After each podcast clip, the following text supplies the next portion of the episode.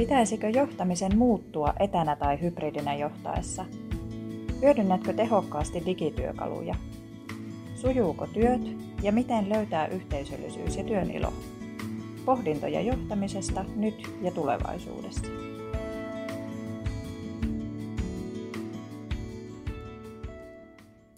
Joo. Aina välillä tuntuu, että kuinkahan viisaasti täällä etänä tätä omaa työtänsä tekee ja toimii. Miltä se sulle näyttää, Mirva? Niin, olisi tietysti mukava, kun voisi sanoa, että suunnittelee ja pitää taukoja, jos niin kuin pitää pitää taukoja ja sosialisoituu välillä chatissa, mutta kyllähän ne päivät välillä, että siinä on viisaus kaukana varmasti. Että niin. mennään vaan ja huomataan yhtäkkiä, että tässä on kolme tuntia istuttu aika oudossa asennossa, täytetty Exceliä tai istuttu Teams-palaverissa palaverista toiseen. Kyllä. Että se olisi jotenkin kiva niin kuin miettiä, että mikä se on se etätyössäkin se viisas mm. työ. Että, ja, olla, ja itse asiassa nyt viime aikoina mua on ruvennut kiinnostamaan, että nyt kun ollaan palattu vähän takaisin, niin muistetaanko me ne viisaat työtavat sieltä menneestä, kun oltiin läsnä koko mm. ajan? Vai onko ne kaikki unohtunut? Ainakin välillä tuntuu sille, että on. Niin. Kyllä. Että muistetaan, että me voidaan nähdä tälle ihan livenäkin joskus. Että... Niin, ja voidaan puhua sillä lailla, myös niin kuin puhua ja vähän ideoja vaikka ilman, että koko ajan satalasissa tavallaan tuotetaan jotain ulos itsestämme tehokkaasti ja tuotoksellisesti, vaan että meillä on kahvitaukoja, meillä on lounastaukoja, vessataukojakin kuuluu ja kaikenlaisia mm. taukoja on, mutta että etätyössä sinne usein kyllä tuppaa unohtumaan. Varmaan monella nyt meillä on mielenkiintoinen vieras tulossa, koska hän puhuu viisasta, viisasta työstä, on viisaan työn asiantuntija. Ja nyt tervetuloa Jussi Venäläinen meidän kanssa keskustelemaan, että mitä se viisas työ ja mitä se viisas työ etätyössä voisi olla, vai onko niillä eroa? Mutta kerrotko ensin, kuka olet ja mistä tulet? Kiitos, mukava olla mukana ja tosiaan venäläisen Jussi ja yleisemmänä vastailen, kun kysytään, että kuka olet, niin ihminen, jota kiinnostaa paljon tämä niin ihmiskokemus ja ihmismieli ja miten me ihmiset oikein käyttäydytään ja viisaus ja merkitys ja luovuus ja oppiminen ja floatilla ja hyvinvointi ja paljon tämmöisiä kiinnostuksen kohteita, mutta se mitä tota, työkseni teen, niin auton firmoja ylipäätään työyhteisöjä, tietotyöläisiä, että miten luodaan floatilalle ja viisaalle työlle edellytyksiä, kun ne yleensä kulkee käsi kädessä. Hmm. Niin tota, sitten vastaus kysymykseen, että mitä se viisas työ on, niin se on ytimekkäästi kerrottuna, niin mun mielestä se on niin kuin se, että se työ olisi yhtä aikaa tehokasta, inhimillistä, kestävää ja kehittyvää. Ja viisas työ ei välttämättä tarkoita täydellistä työskentelyä tai meillä olisi joku ideaali, että tämä on täydellinen työpäivä, niin ei sitten käytännössä aina pysty oikein toteutumaan, mutta kumminkin mun mielestä me aina pystytään toimimaan niin kuin siinä tilanteessa viisaasti. Me ei aina pystytä mm. määrittelemään sitä ennalta, mutta siinä työhuiskeessa niin se, että pystyttäisiin tekemään siinä kohtaa viisain valinta, vaikka meillä olisikin vähän se vaihtoehtorepertori kapeampi, niin siihen se olisi mun mielestä semmoinen niin kuin jopa itseisarvo, mihin tähdätään, että voisi toimia viisaasti. Mm. Kyllä. Onko nyt ollut mitään eroa, kun ollaan tässä etäilty jonkin aikaa ja ehkä nyt palattu takaisin, niin onko siinä viisaan työn tekemisen vaihtoehdoissa ollut eri muutoksia? Onhan siinä. Kyllä se on, niin kuin, se on sekä mahdollistanut viisautta että mahdollistanut typeryyttä. Että, tuota, ehkä niin kuin monilla etäily mahdollistaa päivien luomisen sellaiseksi kuin ehkä itse haluaa tai mikä on itselle toimivampaa. Siinä mielessä on niin kuin keskimäärin ollut enemmän mahdollisuuksia viisalle tekemiselle. Okei, jos lasketaan nyt tästä kuitenkin pois ehkä se vaikka alkuaika pandemiasta, kun oli lapset kotona ja tämmöinen niin kuin härdellimäisin vaihe, mutta ehkä sitten kun asiat vähän asettu paremmin, niin tota, mitä enemmän on etäilyä, niin se ehkä mahdollistaa ihmisille sen, että pystyy vähän soveltamaan itselleen sopivasti, tekee vaikka keskittyneempiä hommia etänä ja sitten tekee toimistolla ehkä sosiaalisempaa puolta. Mutta mm. toki aika paljon vaatii harjoittelua, että sitten taas jos käy tosi harvoin toimistolla, niin käy niin, että siinä kertyy hirveästi sellaista sosiaalista painetta ja siellä ei saa mitään aikaiseksi. Et kun morjastaa kaikkia. Siinä on niin kuin tullut vähän semmoista kahtiajakoisuutta, että ihmiset jopa haluaa sitten jäädä kotia, että asiat edistyisivät. Siinä on niin kuin vielä aika paljon harjoitellaan, että miten mm. se, miten se viisasti jo mallaantuu siinä hybridissä. Oh, se, että joo, juuri noin varmasti on niin kuin itsekin tunnistaa omasta arjesta sen, että just siihen viisauteen, että oikeastaan no, asiantuntijatyössä mekin täällä ollaan, niin meillähän on tavattoman paljon kiireellisiä asioita koko ajan. Kiireellisiä asioita, jotka ei kuitenkaan välttämättä ole oikeasti tärkeitä. Et, tai ne menee ne kiireelliset asiat liian usein niiden oikeasti tärkeiden asioiden ohi. Ja minusta tuntuu, että etätyö on jotenkin niin tätä voimistanut vielä. Että jotenkin ei välttämättä painetaan ja tehdään vaan ja, ja tota, jotenkin ajatellaan, että nyt pitää vain hoitaa koko ajan näitä asioita sen sijaan, että pysähtyisi ja miettisi, että mikä tässä hetkessä just nyt oikeasti on se tärkeä asia, mikä pitää ratkaista vaikka ja voiko se, onko siinä asiassa, onko se niin tärkeää, että se ei voi odottaa niin kuitenkaan, vaikka mulla on tässä nämä 25 kiireellistä asiaa. Että just se vi, viisas työ, niin se on kestävää ja kyllä. Ja ehkä se on tuonut myös vähän semmoista, että kun ei muuten ole suorassa kontaktissa, niin ne viestimet tavallaan korostuu ja niille ehkä annetaan vähän liian vahvoja tulkintoja vaikka asioille, mitä ei siellä riveillä näy ja sitten myös saatetaan myös ainakin pandemian alkuaikana mä ihmisten kanssa kun juttelin, että tulee tavallaan semmoista niin kuin näyttämisen tarvetta, että olisi mukamassa koko ajan, tai okei, okay, että pyrittiin olemaan liikaa tavoitettavissa myös. Että se oma mm. keskittynyt työ meni ihan solmuun siitä, että viiden minuutin välein oltiin viestimiä tarkistamassa. Että tavallaan se niin kuin etänä silleen vaatii ehkä tiettyä tarkempaa tietoisuutta siitä, että miksi käyttäytyy kuin käyttäytyy, kun ei ole tavallaan jos vähän niin kuin altaa notifikaatioiden ohjata työtään, niin sen saa niin kuin aivan solmuun se homman. Oh. Niin. niin, tuo se onkin, että kun eletään sitten kuitenkin siinäkin kulttuurissa, että, että niin työssä kuin vapaalla ne notifikaatiot meitä koko ajan siellä muistuttelee, että siinähän se onkin sitten, että laitatko sähköpostin kiinni esimerkiksi, ihan yksinkertainen asia tai sen Teamsin kiinni, chatit kiinni. Että, joo. Niin ja sitten tuohon minun mielestä etäaikana just mm, tuli aiemmin mieleen se, että se kiireellisyys, niin kyllähän etäaika on mahdollistanut hirveästi semmoista osaoptimointia ja näennäistä tehokkuutta siinä, että eihän ihmisillä näin paljon palavereita ollut. Et sitten, et mistä ihmeestä joillekin ihmisillä on tullut 100 prosenttia lisää palavereita. Mutta kun me ollaan pystytty olemaan niin teho, ainakin näennäisen tehokkaita siinä, että päivät voidaan täyttää niin tehokkaasti, niin sitten kun ei ole fyysisiä siirtymiä ja muita rajoitteita siinä, niin sitten ne on tullut päivä täyteen sitä palaveria. Ja yksi semmoinen asiantuntija kuin Carl Newport tässä teemassa on itse sanonut, että työelämä on vähän niin kuin työelämän parodia ihmiset päivät pitkät puhuu töiden teosta, mutta niillä ei ole aikaa tehdä sitä työtä, kun ne käy sitten vessatauolla, niin ne katsoo sähköpostit ja muut, kun ei ole muuten aikaa niiden palaverien välissä tai muuta. Niin sitten se on tullut tavallaan, se on tullut mennyt vähän semmoiseen osaoptimointiin myös, että se näennäinen tehokkuus on huijannut meidät semmoiseen, että palaverimäärä on kasvanut ihan hirveästi. Joo. Totta. Hmm. Ja sitten mä mietin tota viisas työ, että onko silläkin vaikutusta, että silloin kun mä oon täällä etänä, niin mä joudun itse tekemään sen päätöksen, mikä on se mun viisas työ. Mutta voi olla, että kun mä oon muiden kanssa yhdessä, niin mä, os, mä väitän, että mä osaisin ehkä paremmin hahmottaa, että mikä se mun viisas työ on niin kuin siihen kokonaisuuteen nähden. En tiedä, mikä, mitä ajatuksia tuo herättää.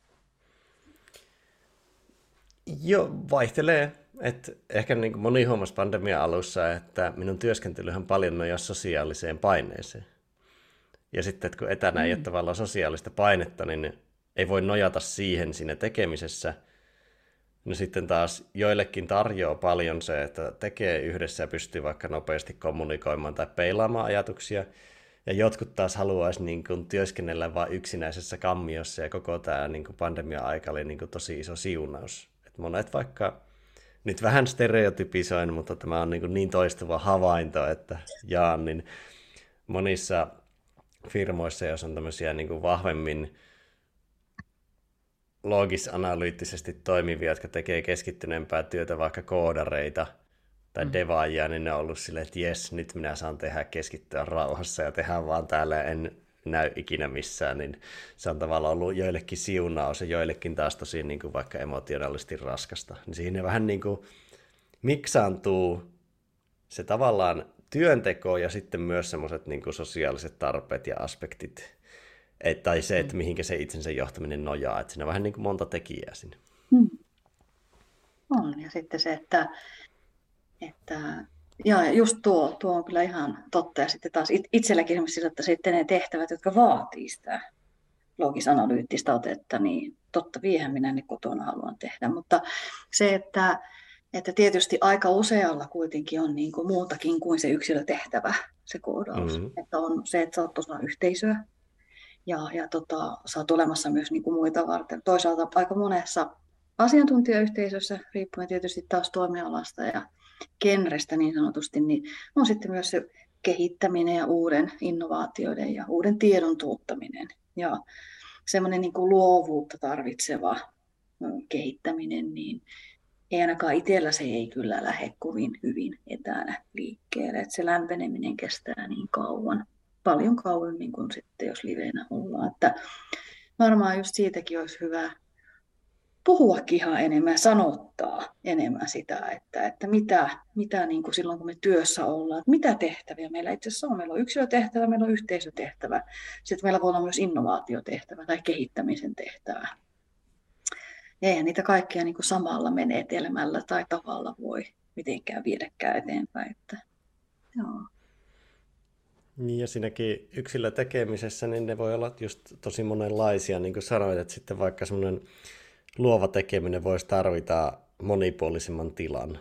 Että vähän niin kuin mä puhun usein, että sovita, vähän, sovita keho- ja mielentila tehtävään, niin samalla tavalla ympäristö olisi niin kuin plussaa jossain sovitettua tehtävään.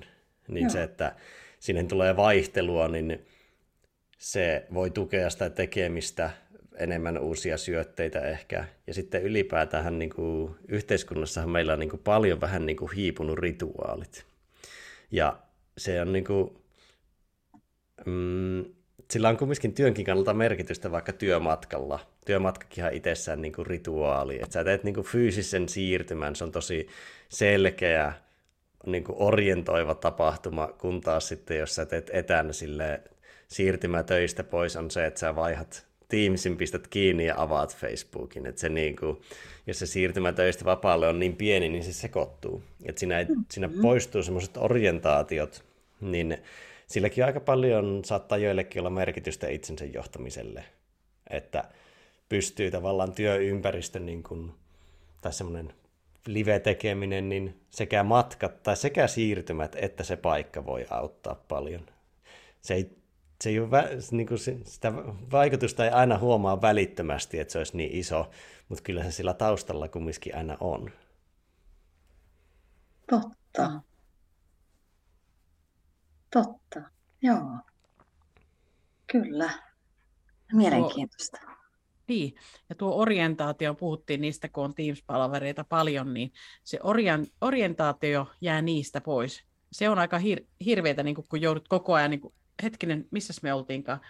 Itse asiassa just ennen tätä, tätä sanoinkin Jussille, että niin tota, kun on ollut niin paljon kaikenlaista, että onneksi mulla oli tauko tätä ennen, että pystyi niin kuin orientoitumaan Joo. Tähän, tähän tilanteeseen, että se on itse asiassa tosi tärkeä. On, on. Ja sitten justiinsa se, että se on myös, myös jos haluaa ajatella sitä niin kuin tehokkuuden kautta, jos haluaa myös vi, viisa, viisaaseen työhön, kun se kuuluu, niin se, että jos sä et yhtään nollaa alkaa orientoidu siihen aiheeseen seuraavaan, niin, niin menee hukkaan sitä hyvää palaveriaikaa. Puhutaan vaikka palavereista, missä on use, useita henkilöitä paikalla. Ja jos ajatellaan, että ne muut on orientoitunut, Ja sitten minä tuun sinne vaikka ja ihan, että hetkinen, mikä sitä oli jotain, niin aloitetaan alusta aina ja kysytään samat kysymykset aina. Että, että kyllä, se on kyllä tavattoman tärkeää. Niin ja sitten semmoinen, hmm. tota, sekin niin kuin tietty rytmitys on aika tärkeä mun mielestä siinä viisassa työssä, etenkin etänä tekemisessä, että kun me ihmiset ei, me ollaan kumminkin niin kuin organismeja, ja me ei toimita lineaarisesti, mutta sitten usein ehkä semmoisessa vähän niin kuin putkin näköisemmässä moodissa, ja silloin kun me tehdään pelkästään tietokoneella hommia, niin se tulee semmoista suorittavampaa, vähän niin kuin teollista, ja me aletaan suhtautua itseemme konemaisemmin. Ja sitten me myös jotenkin tehdään vaikka päiväsuunnitelmat ja muut niin kuin ennustetaan, että kaikki menee lineaarisesti, että kaikki työtunnit on sama-arvoisia ja kaikki on vaan samaa viivaa. Mutta kuitenkin me ollaan niin välistä virkeimpiä, välistä väsyneempiä, sitten vaikka joku luova tekeminen, niin se on kumminkin aika aaltoilevaa, että tosi usein edistyminen ei ole lineaarista asioissa. Niin sitten se, että osaa niin luoda itselleen sopivaa rytmiä etänä, niin se on, vaatii aika paljon itsetuntemusta ja kokeilua. Ja silleen, mä itse niin näitä, näitä teemoja pyörittelen ja valmennan ja kuulen ihmisiltä joka päivä uusia keinoja, mutta silti mäkin haen aika paljon sitä, että mikä on niin kuin sopiva rytmitys ja rytmiikka ja semmoinen niin kuin vaihtelu siinä. Että vähän niin kuin hyvä musiikki on rytmistä, niin kyllä myös hyvässä työnteossa tai viisaassa työnteossa on niin kuin sopiva rytmi. Mikä se sopiva rytmi sitten on, niin se onkin sitten se henkilökohtainen viisasten kivi. Niinpä just meinasin kysyä sulta, että onko jotain konkreettisia esimerkkejä, mitä joku on tehnyt, hmm. joka sopii hänelle, että, että miten sen rytmin löytää tai minkälaisen rytmin on löytänyt? Tai... No, tähän on sen verran tilastoakin olemassa, että jos ajatellaan, että meillä on niin aamupäivä ja iltavirkkuja, niin suomalaisista 88 prosenttia aamu- tai päivävirkkuja. Ja aamu- ja päivävirkuilla aamut on parasta vireyden ja keskittymisen aikaa. Iltapäivällä se tippuu ja illalla se vähän palaa. Mitä sitten tarkoittaa työnteolle, niin aamu- ja päivävirkuilla aamu on parasta keskittymisen aikaa, jolloin kannattaisi ehkä tehdä niin kuin vaikeampia tehtäviä, syvempää työskentelyä. Mä pyrin itse tosi vahvasti siihen. Ja sitten iltapäivisin mulla on tapaamisia ja viestintää, rutiinitehtäviä, pintahommia, mitä mä voin tehdä milloin vaan. Mutta sitten ne vaikeimmat tehtävät menee aika taplaukseksi sitten, niin kuin, olipas hassu sana taplaus, mutta semmoista niin kuin hidasta tekee, se on vähän semmoista vaikeampaa se tekeminen iltapäivällä. Niistä mä pyrin aamut tekemään niin kuin syvemmin työskentelemään ja sitten iltapäivillä siinä on vähän sitten sitä varianssia enemmän iltavirkyillähän taas yhteiskunta on taas tosi vaikea siinä, että miten sä rupeat sitten tekemään iltamyöhöllä vaikka perheellisenä juttuja, mutta se on niin kuin oma sovittamisensa se. Mutta tuo on esimerkiksi yksi esimerkki sitä rytmistä, miten voisi myötäillä sitä. Tuo on totta Ta- kyllä, joo. Ja että vaikka iltapäivällä pitää enemmän taukoja, tai tiheämmin taukoja aamupäivällä harvempaa, niin sekin auttaa monille siihen. Niin, mm. totta. Joo, kyllä mä ainakin kuulun siihen aamuvirkkuporukkaan, niin se, että, että tota, huomaan myös sen, että kun tekee sen, sen työn oikeaan aikaan itselle, jos silloin aamulla, jos tarvii vaikka oikeasti pohtia ja isoa kokonaisuutta tai analyysiä tehdä, melkoisen paljon nopeammin teen sen, kun sitten yritän väkisin iltapäivällä, vaikka mulla olisi aikaakin ja rauhaakin. Niin se on itse asiassa välillä ihan järisyttävän iso se ero, kun se välillä pystyy niin kuin havainnoimaan, että välillä yrittää tehdä samaa asiaa iltapäivällä. Niin, niin, niin tota, se on kyllä ihan mielenkiintoinen ihmiskoekin tehdä, katsoa itsestään. Samantyyppisiä tehtäviä meillä usein myös toistuu itse kullakin. Katsoa, että, että miten paljon helpompaa se on aamulla, aamuvirkulle, kun sitten iltapäivällä se sama on ihan siis tervaan juontia voi olla myös. Että allekirjoitan täysin tuon kyllä. Pitäisikö meidän yrityksissä, organisaatiossa sitten sopia, että tämä olisi rauhoitettua tämmöisiä nämä aamupäivät sitten, tai edes jotkut aamupäivät? Niin, se on tietysti vähän vaikea kysymys, kun sitten on niitä iltavirkkujakin. Pitäisi rauhoittaa aina varmaan, eikö niin, vähän niin kuin eri, Kyllä, eri kohtia. Ja toisaalta sitten, joo, tämä on kyllä mielenkiintoista. Toisaalta taas meillä on niin erilaisia mm, e-, elämiä myös itse kuulla. Osalla on lapsia, osalla on hevosia, osalla maatilaa, osalla yritystä ja kaikkia muuta. Että, joo, mutta ainakin muistuttaa siitä, että etsikää oma sisäinen virkkunne. Tunnistakaa, onko se aamu vai ilta. Hmm. Ja ehkä paljon iltavirkot joutuu sopeuttamaan sitä, että miten se heille sitten on järkevää, mutta ylipäätään tuossa myös on niin kuin hyvä miettiä vähän luovemmin sitä työpäivää, että jos on mahdollisuutta, niin voi se olla vaikka, että käy nyt varsinkin nyt kun pimenee aamut sekä illat ja iltapäivät, niin se, että käy vaikka kävelylenkillä päivällä ja pitää pitemmän tauon, vaikka jatkaa vähän pitempään tai miten haluaakaan järjestellä, että ei tarvittaisi niin monotonisesti ajatella sitä, että nyt on tämmöinen työblokki ja sitten on kaikki vapaa blokki, vaan voi ehkä sumpilia sitä vähän joustavammin. Ja tuo pandemia-aika on varmaan tuonut tähän sen oman oman tuotoksensa, että sitä pystyy ajattelemaan jopa niin. Mm. Ennenhän ei, ei, se oli ennen kuulumatonta, tuntui siltä, että en voi lähteä kesken päivän mihinkään. Et niin, tota, nyt on ehkä joustavampaa sitten kuitenkin. Ja vastauksena tuohon kysymykseen, minkä heitit, niin tota, voisiko firmat sopia, niin aika monethan on sopineet niin kuin vaikka hiljaisen tunnin, milloin saa keskeyttää vaan tuleen palavilla asioilla ja sitten muina aikoina pyritään kyselemään. Sitten voi sopia myös yhteisen tunnin, milloin saa keskeyttää vapaasti, vaikka että kello 11-13 saisi olla vapaasti, niin kuin, että se on vähän niin kuin keskeytysaikaa, että ihmiset tietää, että silloin pääasiassa tulisi kaikki kysymykset. Ja sitten jos yksilönä haluaa keskittää keskeytyksiä, niin voi pitää vastaanottotuntia, vähän tämmöistä niin kuin lehtori kautta professorityyppistä, että tuota, ihmiset keskittäisi kysymyksensä ja keskeyt, niin kun ne keskeytykset tulisi enimmäkseen tiettynä ajankohtana.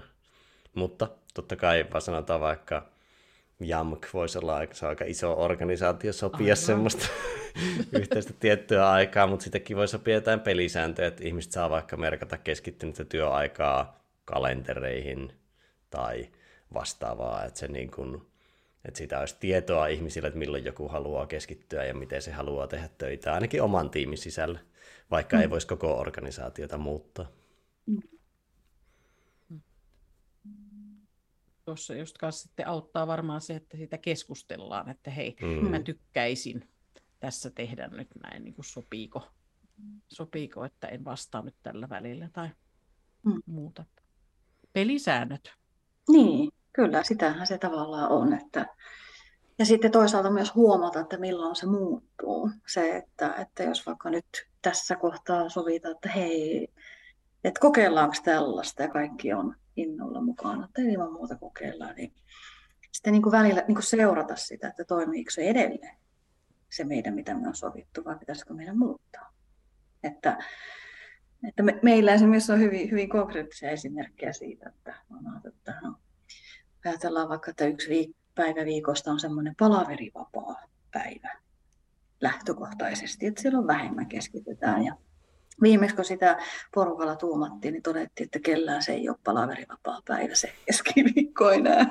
että, että, että kokeilla, kokeilla myös ja sitten niin kuin, sehän on myös mielenkiintoista erilaisia asioita kokeilla.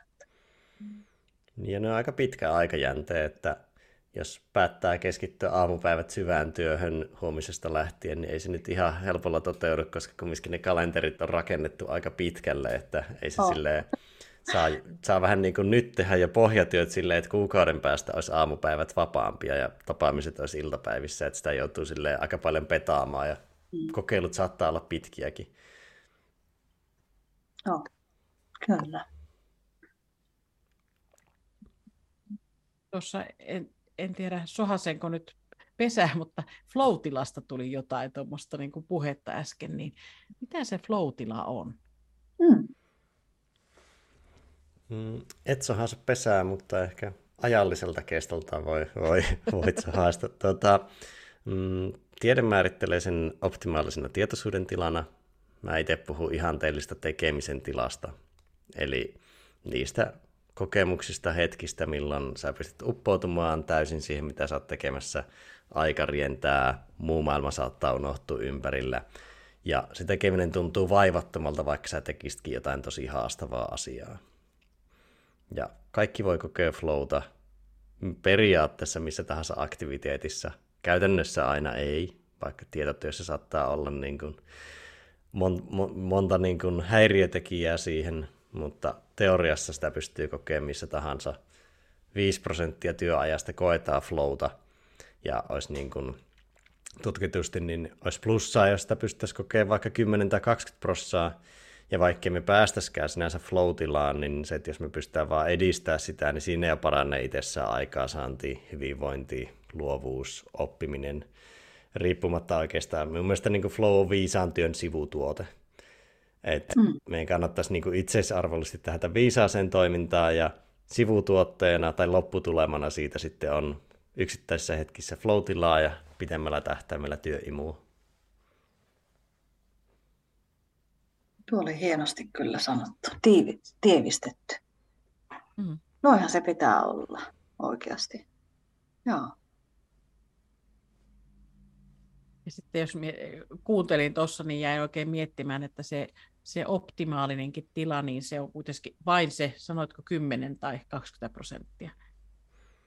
Että no, tuota... se voisi olla periaatteessa jollain vaikka 80 prosenttia työstä niin olla flowssa, mutta se on ehkä vähän uniikimpi tilanne ja tuota, niin, se, se, ei sille ole sellaista määritelmää, että se on tämä osa työstä, että jollain se on nolla ja jollain melkein koko mm. aika, mutta se, että se, sitä ehkä pystyisi, niin kuin, jos sitä pystyy kasvattamaan, niin aina parempi sekä yhteisötasolla että yksilötasolla. Että siinä, siinä tavallaan voittaa kaikki.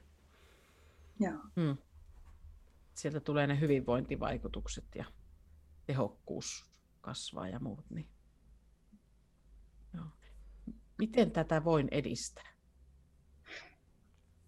Hmm. Miten voisi päästä flowhon? Mutta kun alkaa vaan tekemään ja siitä se sitten jatkaa tekemistä.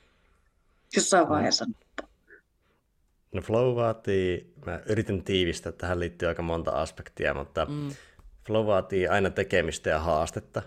Eli se ei tule sillä, että me, mä odotan, että joskus se flow jostain tulee ja sieltä se lentää minun luokse, vaan tuota, vaatii tekemistä. Ja myös vaatii ponnistelua, että aina se tekeminen ei ole heti mielekästä. Että sanotaan vaikka kirja tai joku uuden asian oppiminen tai jos lähtee lenkille tai tekee jotain työtehtävää, niin se vaatii aluksi vähän ponnistelua. No sitten semmoisen rentoutusreaktion kautta me voidaan päästä flowhun, jos se haaste on sopiva suhteessa meidän taitotasoon, että se ei ole liian korkea eikä myöskään liian matala, koska silloin se tylsistyttää.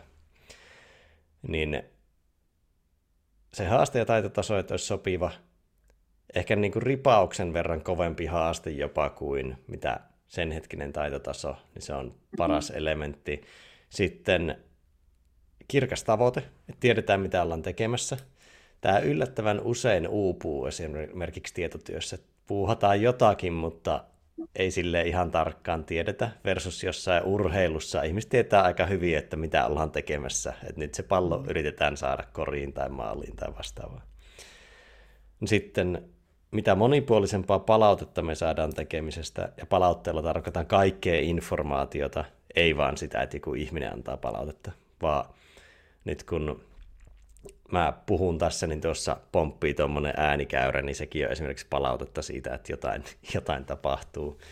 Ja sitten keskittynyt huomio on viimeinen, että mitä paremmin pystyy pitämään huomioon siinä yhdessä asiassa, niin sitä helpompi on tietysti uppoutua ja syventyä siihen.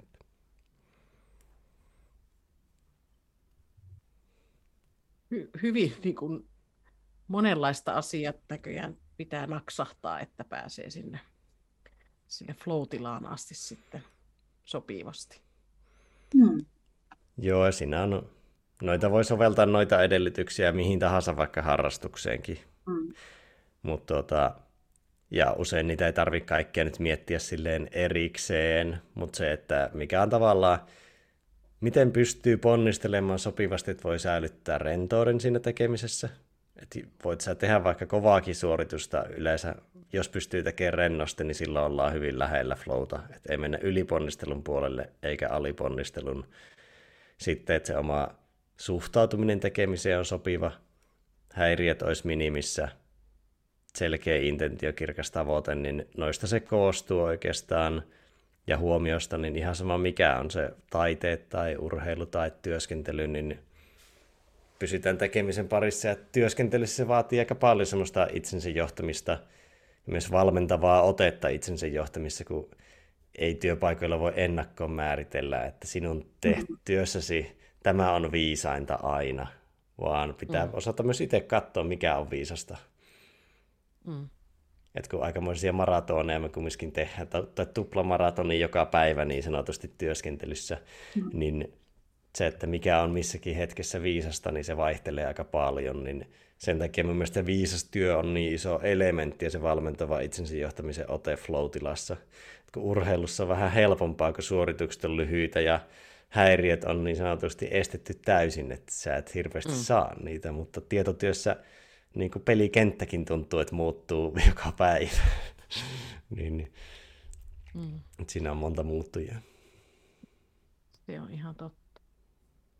Tuossa oli mielenkiintoinen tuo, sanoit sitä palautteesta, että sulla se on laajempi käsite. Ja niin tuosta tota, me ollaan paljon puhuttu palautteesta ja miten ihmiset haluaa enemmän palautetta, mutta tuosta jos, että itsekin pitäisi pystyä keräämään sitä palautetta mm. tästä ympäristöstä, niin se oli mielenkiintoinen minusta, että taas herätti ajatuksia lisää. Niin ja tuossa mun mielestä tuosta vedän aasinsillan semmoiseen kuin reflektointi, että mun mielestä semmoisen valmentava itsensä johtamisen otteen ytimessä on reflektointi. Ja se, että pystyisi myös ketterästi kehittämään omaa toimintaa, koska se, että tekisi suosittelen vahvasti, että jos multa on kysytty, että mikä on niin yksi keino, mitä suosittelet kaikille, niin mä suosittelen tekemään työtavoista päiväreflektion.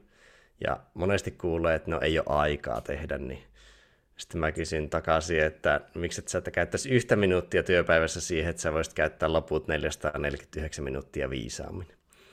Eli ihan ei syvää analyysiä, vaan intuitiivisesti miettii, mikä edisti tänään omissa työtavoissa työntekoa, mikä jarrutti, mitä voisi kehittää ja sitten saa sitä palautetta itselleen, koska kuitenkin jokainen on itsensä johtamisensa päävalmentaja.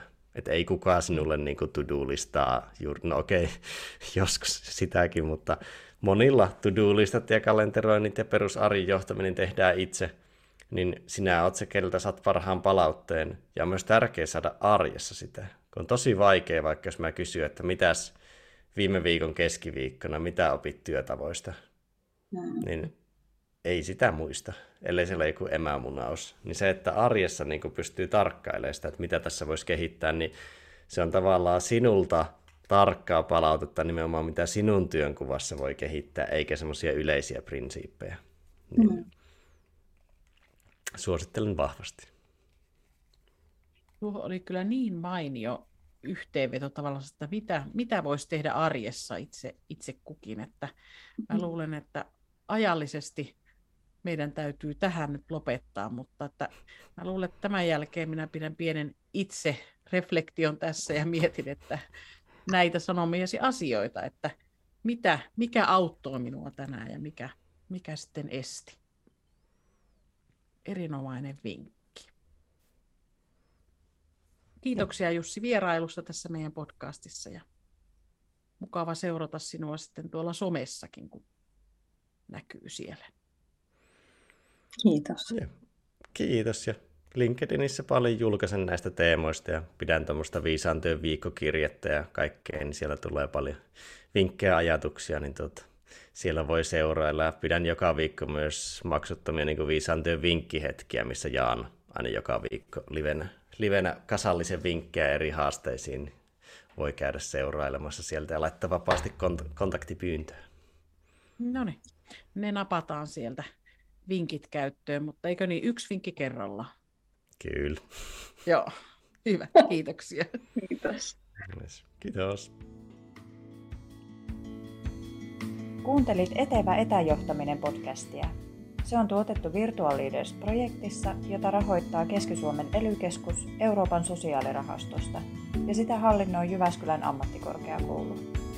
Tutustu projektin muuhun materiaaliin verkkosivuilla jamk.fi kautta virtuaaliides.